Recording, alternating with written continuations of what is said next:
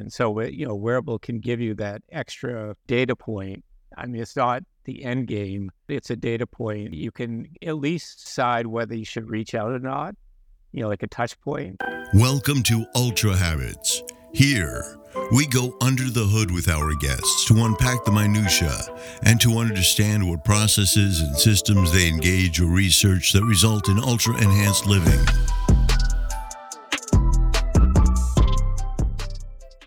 Hey, folks, it's RJ Singh here, and I am super grateful that you are joining us on this week's episode of the Ultra Habits podcast. So, today we are talking to Chuck Hazzard. Chuck is an entrepreneur and wearable expert. He currently heads up Heads Up Health, excuse the pun, and they are a leading connected health platform being used for remote patient monitoring precision medicine in individuals that are seeking to achieve peak performance. Chuck is also an advisor to several companies in the health and wellness sector. And, you know, he's definitely our tribe. He runs, he cycles, and uh, he pushes his body as best as he can. So, Chuck was uh, definitely someone that I wanted to get on the show. I was introduced to him through Charlie Engle we all know Charlie. He's been on the show a couple times. And I wanted the opportunity to unpack this whole movement around managing and monitoring data. Like, how much more performance can we get? The myths, the truths, you know, everything in between as to what the reality is when it comes to accessing our data and then using that to optimize. You know, with all the information and all the intelligence and all the data out there, it can sometimes become overwhelming. And sometimes, particularly for me, when I'm training and I'm tired and fatigued, the last thing I want to do is be monitoring my data. and we dive into this in detail. We talk about the application of this new technology you know, wearables are everywhere now. They come in rings and watches and bracelets and data. Everyone's talking about data and how this data can be used. I wanted the opportunity to spin this into some detail as to where can we really take this? How much information should we be using? What is the right information? You know, there's a lot of myths. And, you know, when we talked, Chuck did you know, make it clear as well that not all the data is good data too. So, you know, we dive into that as well. So, anyone out there that's into performance, into data, artificial intelligence, or just wants to understand where the future of wearable technologies is going, I highly recommend this conversation. You will find Chuck super engaging. He was super cool to talk to, and I really enjoyed having this discussion. So if you haven't, make sure you do go to www.ultrahabits.co. Check out the stuff we got there in regards to content. I've got more information coming up around my Guinness Book World Record Challenge, where I'll be attempting to do 12,000 burpees in 24 hours. And I am monitoring my data on this one, and I've got an opportunity to really dive deep into it. I'm just contemplating how much I want to know, but it is interesting to understand the ebbs and flows of my performance and as to why that performance is ebbing and flowing. And I'm sure for those of you out there that are interested within your context, you know, within your life, you'll really get some golden nuggets out of this conversation. Anyways, folks, I'm out of here. I'm going to leave you in the capable hands of Chuck. Peace. Chuck, welcome to Ultra Habits, man. It's great to have you on the show. It's about 7 a.m. here in Melbourne, Australia. Yeah, well, it's, uh, I guess you'd call it 1500 here in uh, Vermont, in the U.S. and I could see your cat in the back doing his thing on the treadmill. That's what I feel like in life sometimes. That's right. Just kind of he's moving his legs. For those of you that will watch the YouTube video, the cat's kind of attempting to have an exercise, but it's not really. It's kind of like, I don't really like this. Uh, they sometimes sprint on the treadmill. Some of the cats do, at least. oh, do they? Yeah. they- Yeah. So Vermont, that's interesting. I didn't I didn't know you were in Vermont. My uh, my buddy Joe DeSena's there.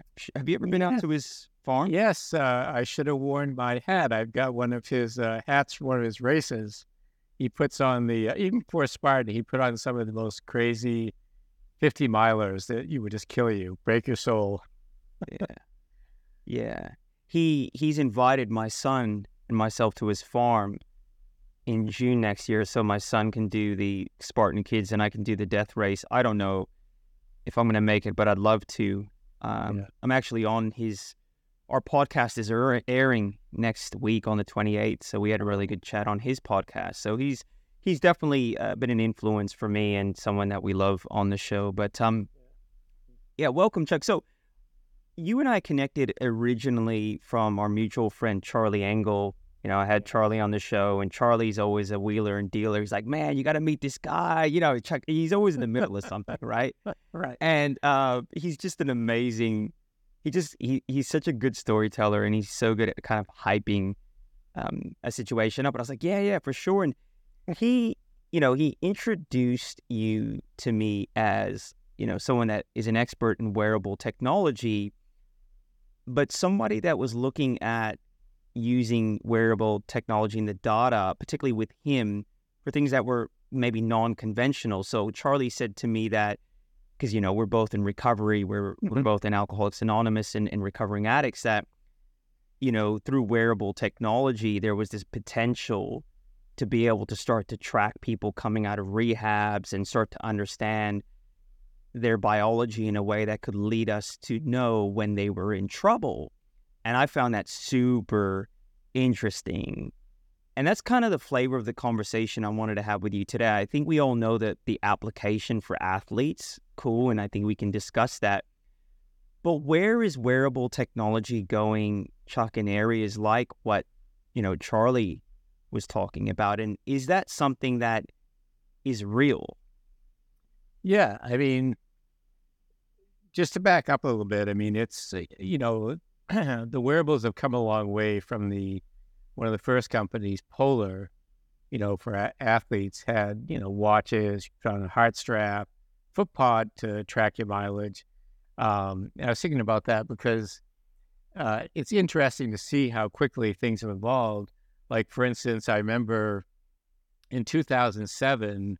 I heard about this Simon guy from the UK developed some a, a company called Ithlete, and it used a little transceiver or broadcasting thing. I guess transceiver that was coded to polar chest straps back in the day in 2007, which seems like a long time ago, right? And that was the first thing I tested that you could actually, you know, see where your recovery was.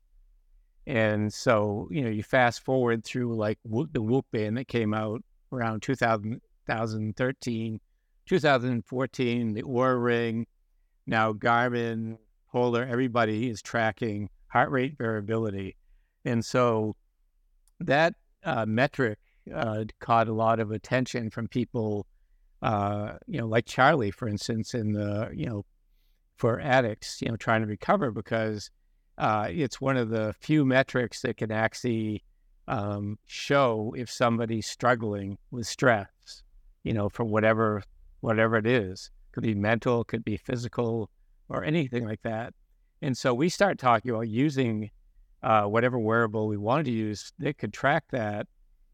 So if you got a baseline for somebody when they're in a treatment center, when they come out, you could follow that and see the trending. If it was going down pretty cl- quickly, the trends, uh, you might want to reach out to somebody and say, "Hey, you know, do you want to talk?" or uh, something like that. So that's where we were kind of heading with that.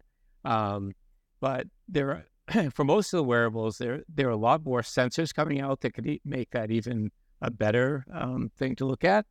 Uh, so uh, some of the wearables now have sensors on them that actually look at the sweat coming off your skin. Um, and so with those, you actually get a direct measurement about you know how somebody's doing. like mentally or you know distress in general. Um, so from using these things and looking at trends, you can actually see if somebody's um, you know adapting to the stress they have in life. If they're not adapting and they're an addict, addict, um, you know, they got a relapse because they can't deal with the stress. So what's their normal thing they would do is they'd reach for you know beer or their drug of choice, and they relapse, and that's what happens to most people coming out of treatment centers uh, they relapse. I think Charlie told me like, I don't know, 20, 25%, I mean, 95% of uh, people relapse.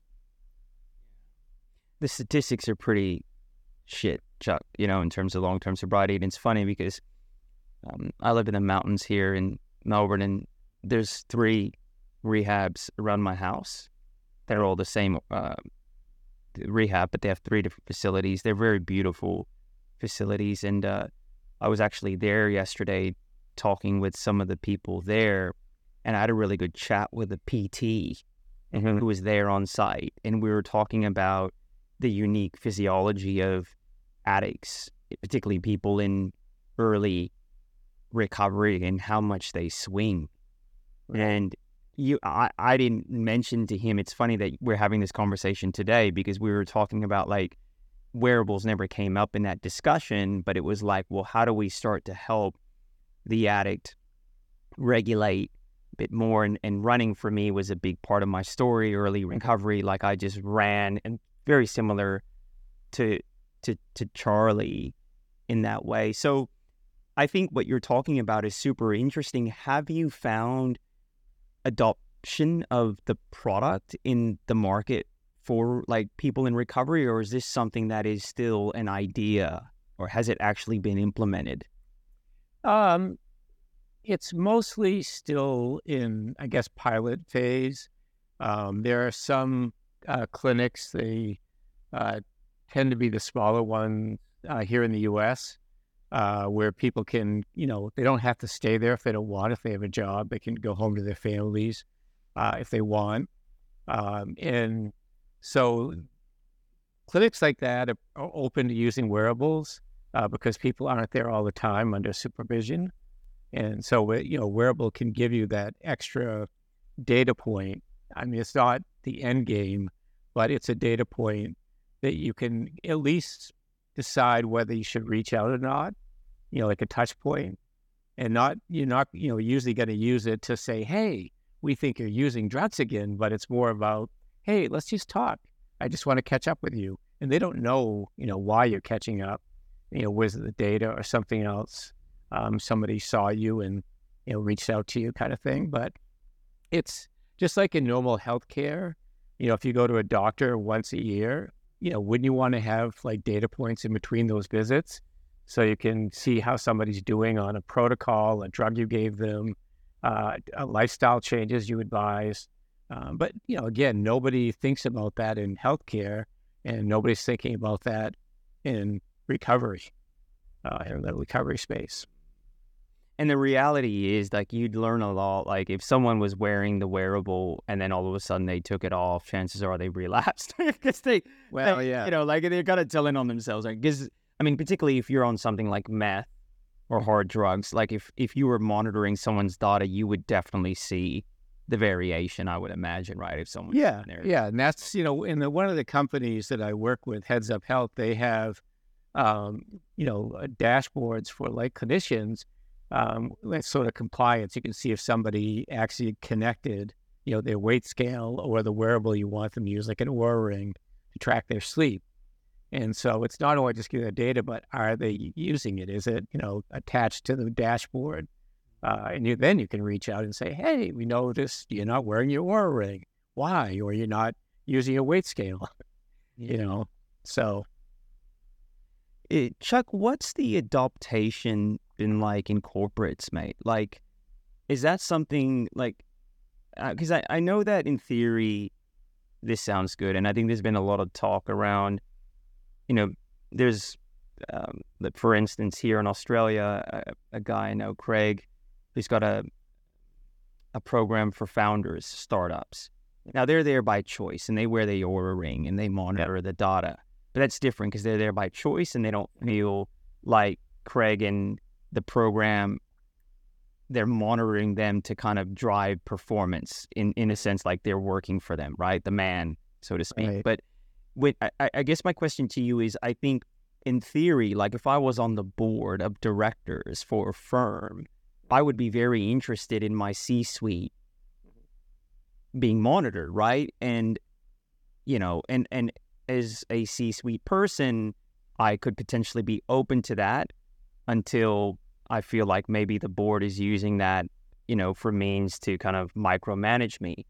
And has adaptation in corporate happened and is it happening or are there challenges because of privacy issues and stuff like that or other challenges? Uh, I think in general, people are worried about privacy. Uh, so, but in in the, the corporate space, I think it's more about they they're used to the model of where they count steps, because the people running the programs are like the HR person, and they've already got a full plate in their mind. So, you know, that's what they're used to. And but if they actually looked at, you know, where are the costs for their health care that they're paying for? Is it coming from? And if they actually look closely at it, they probably see it's like 10% of their employees are driving that because they've got chronic illness. And if they actually had like a holistic approach to employee wellness, so it'd be a, a combination of, you know, maybe once a year, maybe twice a year, do blood labs for every employee. Uh, you have an in uh, office clinic where people can go in to have their niggles looked at. Um, you have wearables as part of the program, so people with challenges about you know more than steps like you know getting actual exercise, like getting your heart rate up, walking fast. Um, how's your sleep? Uh, how's your stress level? Um, but they haven't. Most of the corporate wellness programs haven't gotten there. But what you talked about, that's happening in especially certain verticals like um, in the financial space, you know, the C suite, they are actually going out to companies like Whoop and Oura and buying rings because they look at it more of like, you guys are the sports team. You know, you need to be at the top of your game when you're trading stocks or whatever. And so we want you to perform like an athlete. And so usually they can do that by, you know, kind of painting it more like a team kind of thing we're all in this together. We want to produce. We all get the bonus at the end of the year if we hit our, our milestones. So it, that is uh, starting to happen uh, in certain verticals, but not in employee wellness in general. It st- still hasn't happened here in the U.S. Yeah, we I'm contracting in a, a pretty good firm. I'm currently working with a company and the CEO around some stuff and um, in sales and whatnot. But they've got a very good internal culture.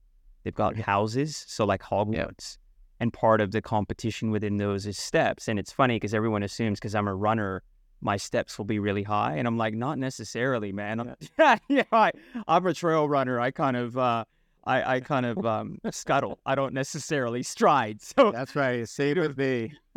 you know what I mean? You know, I'm Yeah. trying to keep my yeah, I'm trying to keep my impact low, my my Yeah. stride uh, short.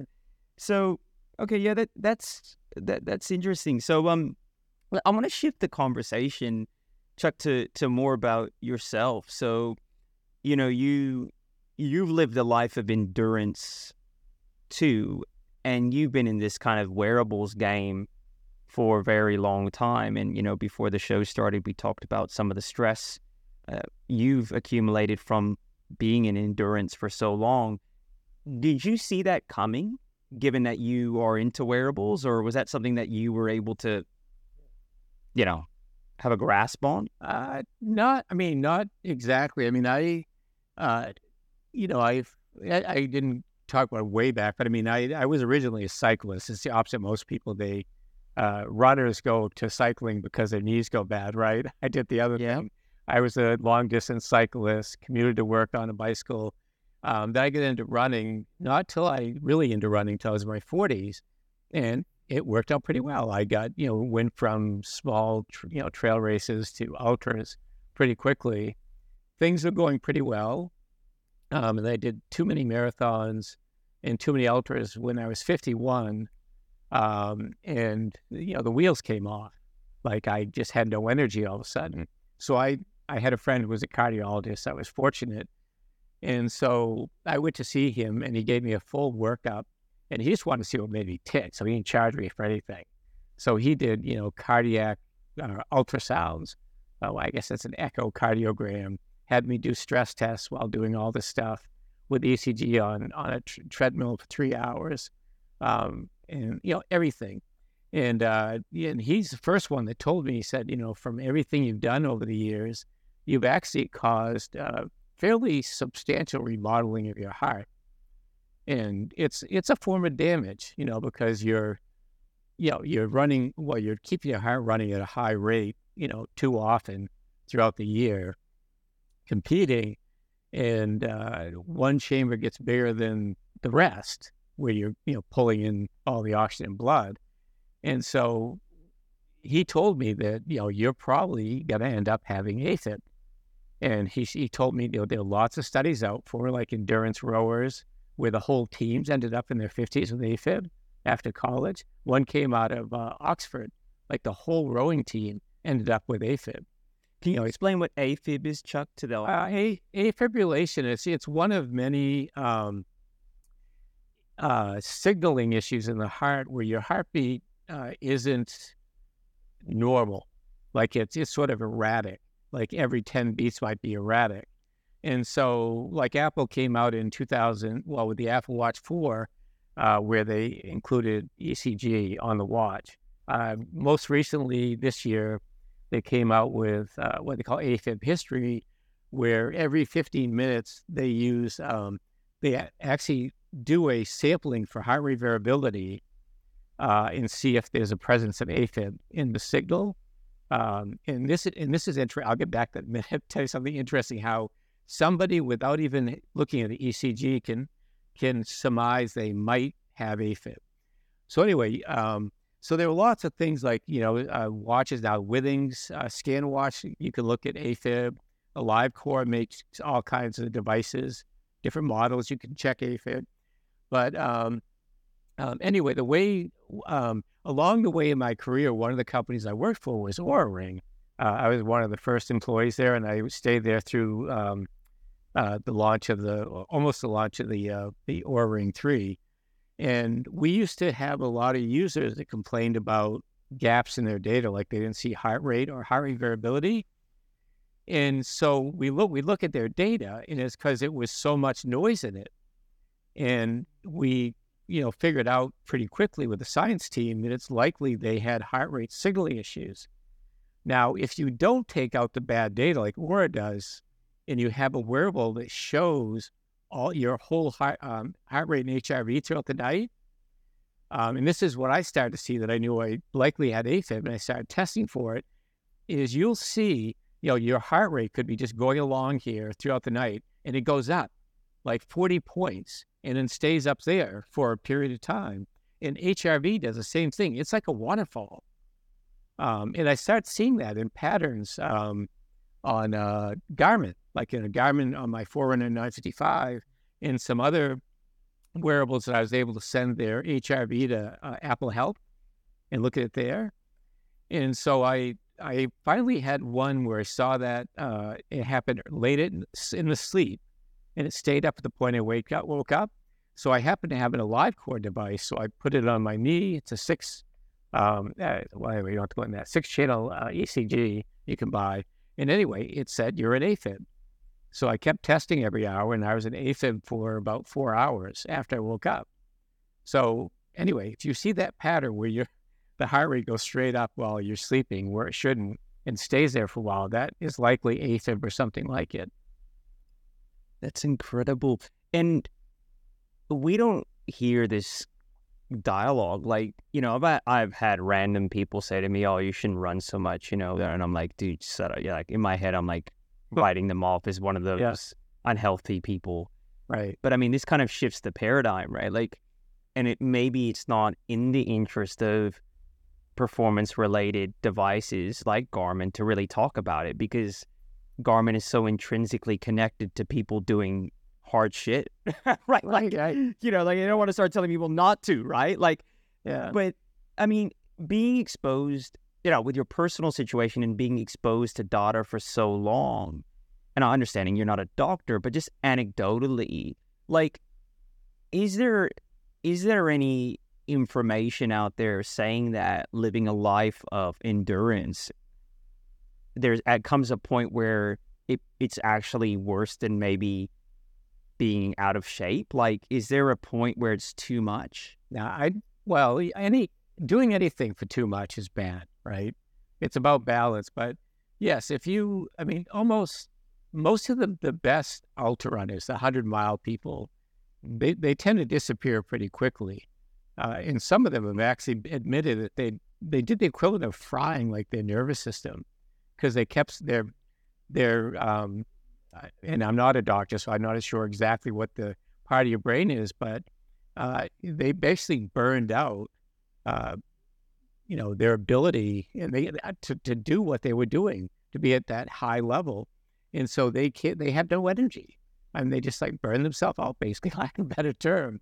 And you should get somebody on that understands exactly what part of the brain and physiology that wrecks. But yeah, um, but I, you know, it's not like anybody. You know, we shouldn't say that just because you, you know, run ten marathons a year uh, like Ed Whitlock, and I don't think he ever had AFib. Anyway, talked about it, but I mean, it's not that you're going to get AFib, but uh, if you are a you know a chronic endurance athlete, uh, you will remodel your heart. There's no way around it. That's just a, a sort of a byproduct of what you're doing.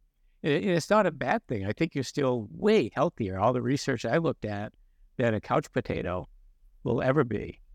Um, so you know, life's uh, longevity absolutely better for an endurance person across the board. AFib's not the end game. I mean, it's not that you're going to die from it. And I don't think uh, I haven't gone for a workup yet, but I'm guessing they're going to come back and say, you know, we're not going to treat you with anything uh, like a beta blocker for this. Mm-hmm. Um, I haven't had after that incident. I haven't any more after that. So who knows what why it came on.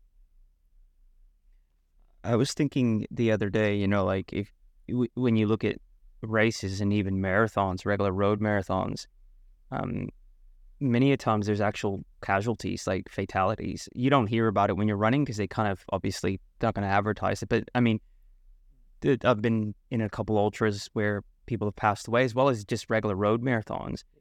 Do you think that if those individuals were more in tune with their data in during training there could have been some view of potential issues? Like, would uh, that have helped? Like, it's hard to say. I mean, I, you know, you did. I think the problem with with people, even athletes, uh, and the people that die, you know, that's probably some undiagnosed heart defect or something like that, or uh, they've there was somebody that had a really bad lifestyle in late life. They decide to get into running, and they already had uh, blockage in an artery. Uh, you know, and again, it's so it's less about the data, but people like that, um, you know, there may be, you know, they may tell a friend and say, "Yeah, it's really weird. Like I'm watching TV, and you know, why is my heart rate up around 100 beats per minute? You know, and you know, like, dude, it shouldn't be that. If you're, you know, if you're even reasonably healthy, it should be like in the 40s or 50s, even if you're not a hardcore athlete. But but I think the problem is is a lot of people, even if they're athletic, like myself, um, you believe like you know, I, nothing's got, ever going to happen to me because I've I've never smoked, I eat healthy, and I exercise a lot, right? What could possibly go wrong? Well, I started getting headaches. I'll tell you what can go wrong when I uh, turned 60 years old. And uh, my wife finally said, go to the doctor. And I did. And they test my blood pressure. I never test my, other than for 100 milers where they test your blood pressure and it's high anyway. And I was in like severe hypertension. So I've got high blood pressure. So I'm on drugs for that. So there you go. Eating healthy and exercise. Um, and, uh, but anyway, so I, I test my own blood, do I run my own blood labs a lot? And I've kind of noticed this one bio blood marker called APOB which is they found now is one of the better indicators of if you're going to have blockage in your arteries, right? And that's when the lights go out, like the runner, right, where you die at the finish line. Um, And so it's trending in the wrong direction. So I told my doctor, put me on a statin. As much as I hate statins, I got to get that number down because I don't want to have the lights go out at the end of a race. so, Hey, Chuck, do you know Gil Blander? mm, Yeah. No, Gil, yeah. yeah, yeah, I, yeah, uh, yeah, He was my second guest on the show. yeah, I started a few years ago. So Yeah. it, it, it, your your data and information, or the how, how does that interact? So just for the audience, Gil was a our um, guest on season one, second episode, and he I call him Doctor Doctor Blood. Yeah. Blood, yeah, because he effectively measures your blood, right, for biomarkers. And Yeah. so, how does the the wearables interact with someone like his product? Well, it's just part of the picture, right? I mean, because, um, you know, if you just look at what one blood marker in a vacuum, that doesn't really necessarily tell you a lot. You need to look at the big picture. And I mean, even like APOB, um, you know, there might be some other things you want to look at, like triglycerides. Um, you know, it, it depends who you talk to. Like Peter Attia, you know, he has the things he likes to look at. Different doctors look at different combinations of markers. And like even the, when I went for the hypertension workup with a cardiologist at the local hospital up here uh, in in uh, New Hampshire, where in the New Hampshire border, even though she had tested for APOB uh, on my blood panel, she, she didn't mention it during the consult. She was just hammering me on my total cholesterol, and I said, and I said, yeah, it's high, but I said, you know, I can lower that hundred points in six months through a couple of easy things. She said, no, you can. And I said, give me it. I'll do it. But if she had lectured me on the APOB and said, I want you to go on a statin, I'd, I probably would have said, fine. But she never did. She said, I want to put you on a statin because your, your total cholesterol is 310. And I'm like, no.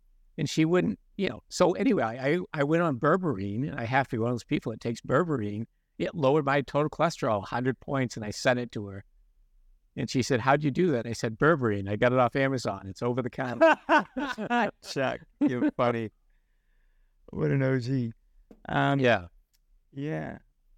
But anyway, but yeah, but it, you know, so the thing is, is d- data, again, people are, even if you don't have data, if you feel like your, your heart's racing a lot, right? Or you look in the mirror and your, fl- your, your face is flush all the time, there's probably something going on. So go get a blood test. Or if you've got a wearable and your heart rate's elevated all the time, you know, or you've got markers that change dramatically really quickly, you know, go to see a doctor.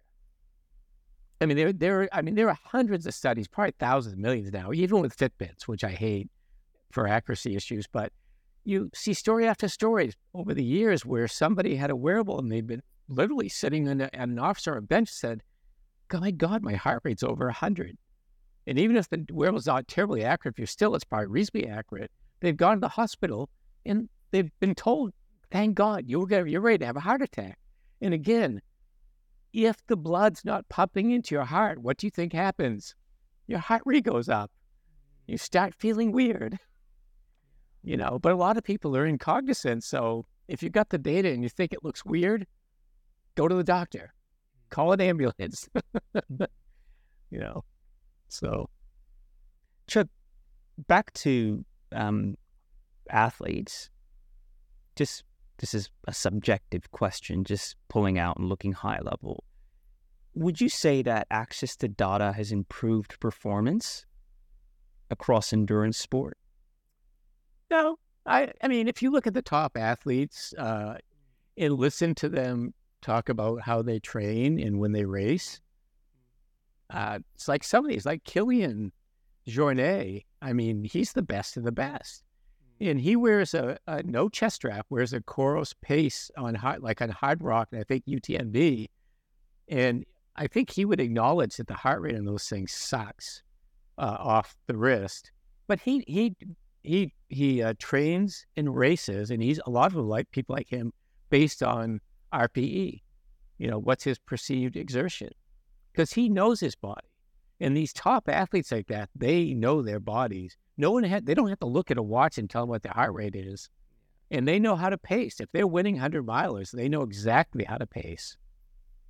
Um, I mean, in like, it depends on the sport. I guess in the Tour de France type, the, the high end cyclists, they've got, you know, sensors, power meters connected to radios that go to the cars and doctors and performance people yapping in the ears, in their ears, the peloton, you know, who's going to be the breakaway.